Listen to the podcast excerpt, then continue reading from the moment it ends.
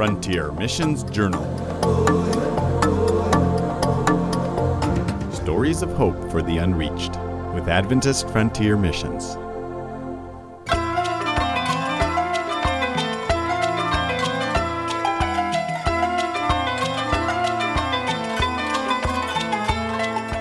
With an ominous cloud cover forming overhead and an unpredictable wind beginning to blow, the building seemed to beckon come, even though there scrawled on the fence in dripping red paint were the Turkish words, Stay out.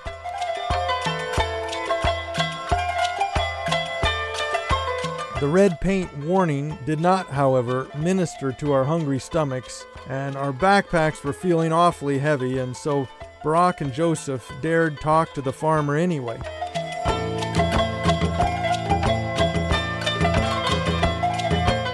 Two angry dogs and one kind young farmer later, we received the white flag to come and set up camp.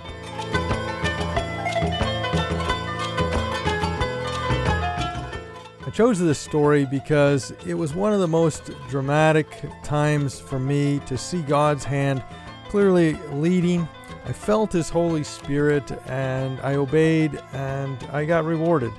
And uh, the reward I got was not what I was expecting, but I sure have a greater admiration for Jesus and the work of the Holy Spirit, uh, who are constantly working even where there are no missionaries.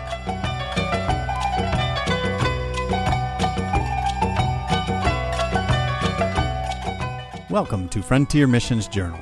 Join Barnabas Hope, AFM missionary to Turkey, in his story, The Hunter and the Healer. After hiking for several days, we had picked up our car and had driven to the base of a giant mountain for the last leg of a 10 day trek. We'd spent our day visiting some sites from the Apostle Paul's journeys, and now the daylight was quickly fading. We parked the car around 5:30 p.m threw on our backpacks, and began our upward quest in full gallop. We were loaded for a four day climb. Our team consisted of our SMs, Joseph and Shadrach, and one Turkish Adventist named Barak, and myself. We hiked with determined spirit for three hours and then started thinking real hard about finding a campsite. We had spent some days already camping on different beaches, thus, the rocky wilderness terrain we now passed looked like a real challenging mattress. In the light of dusk, our hearts were buoyed as we saw a farm, a man working in a garden, and some abandoned buildings. With an ominous cloud cover forming overhead and an unpredictable wind beginning to blow, the buildings seemed to beckon come, even though there scrawled on the fence in dripping red paint were the Turkish words, Stay out.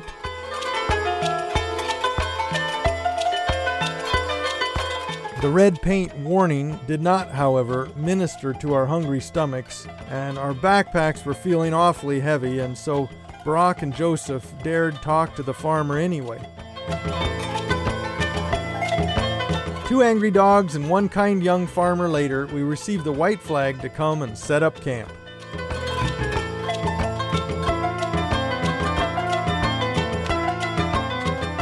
From our team's rations, we threw an onion, a red pepper, two handfuls of rice, green lentils, and a vegetable seasoning cube into a tin pot.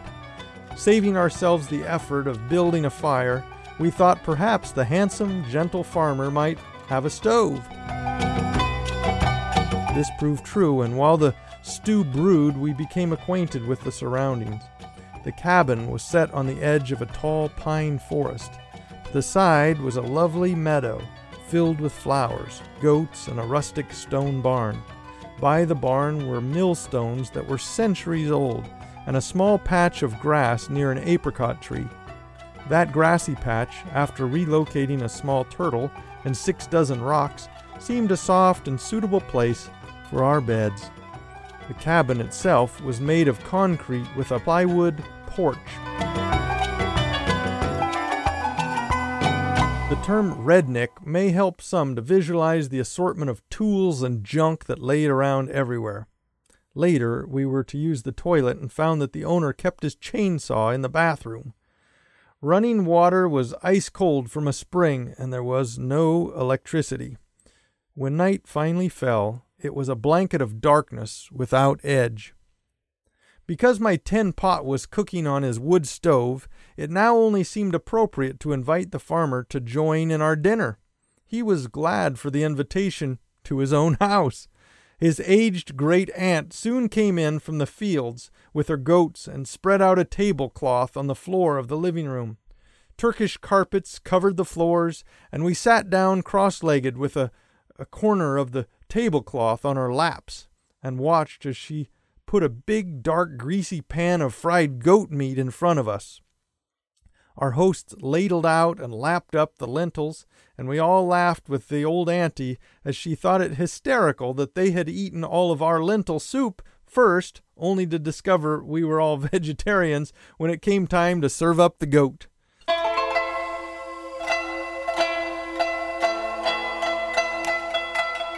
Soon we were joined by another man named Nevrut.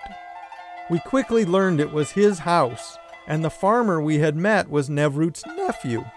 Nevrut was a strong man in his mid 50s with a big black mustache that danced as he talked in happy, boastful ways.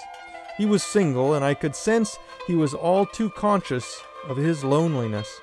He told us immediately of his lost love he had fallen in love at age 16, built a house for the girl he hoped to marry. He even engineered a mountain road to the house. He loved the girl deeply and set all heart hopes on her. He was called to the military and upon his return found the girl was married to someone else. I felt sympathy for Nevrut as he never fell in love again. With the light of a single lamp, Nevrut bragged of his involvement in fighting the PKK, a Kurdish terrorist group. Nevrut had killed a lot of PKK in the nearby mountains. He belonged to a civil fighting corps trained to eradicate these terrorists. As we listened, I thought of my own mission to Muslims and how this Muslim man might feel about that. He then brought out his prized possession a long range rifle. It was a Remington 30 6 and had cost him nearly $20,000, so he said. He was glowing with admiration as he passed the heavy weapon over to me to inspect. After pulling out a special rapid fire multi shell shotgun and some other weapons, and after a few more rough man hunting stories by Nevrut, each ending with the words, Allah is great. Barak, my Turkish friend, nervously whispered to me in English, Don't say anything about religion, please. Under the circumstances, it seemed a reasonable request. Despite his stories, I felt something kind in Nevrut and felt compassion for him. Nevrut offered to let us stay in his house for the night of which we were so glad. He put out big cushions on the floor, and all slept like royalty with Nevrut in his very bedroom.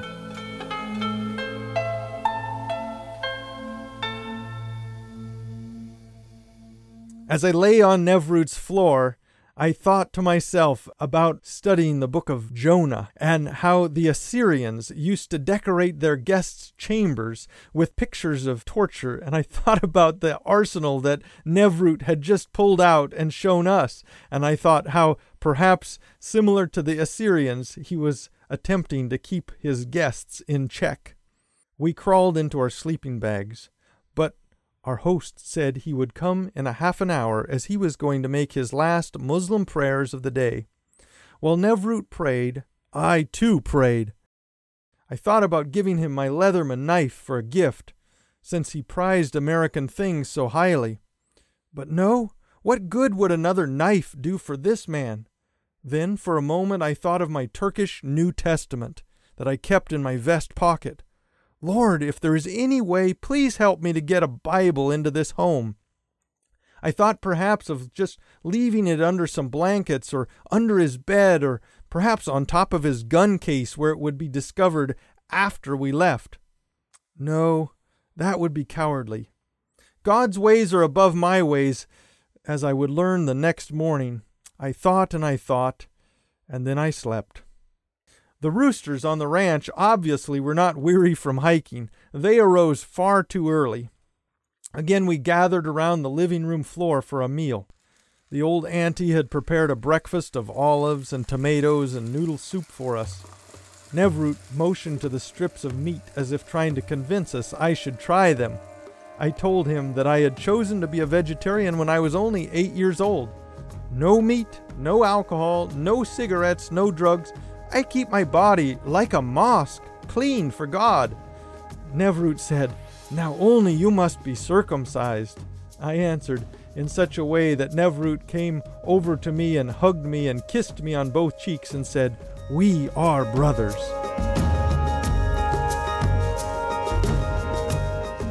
I said, God's way is the only way to live.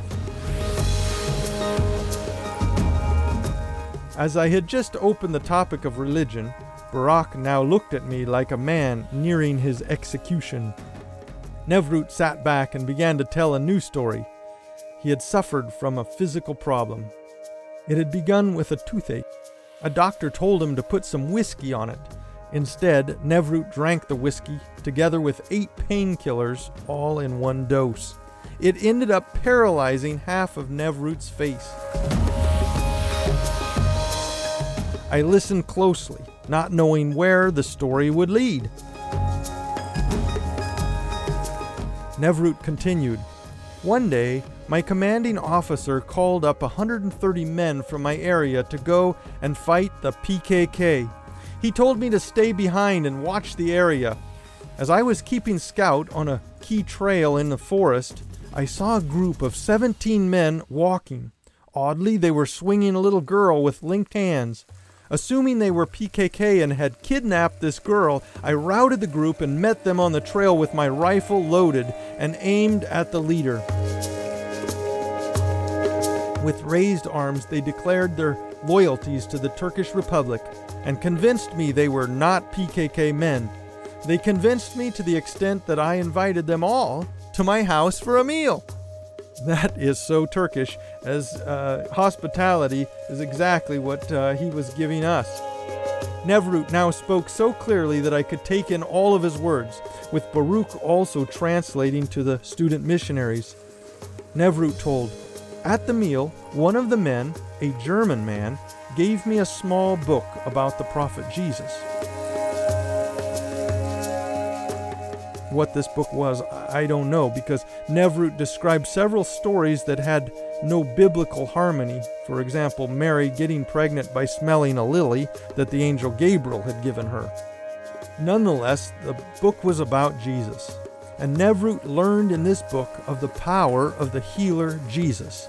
For eight years, Nevrut's face had been paralyzed, and he himself was in desperate need of healing.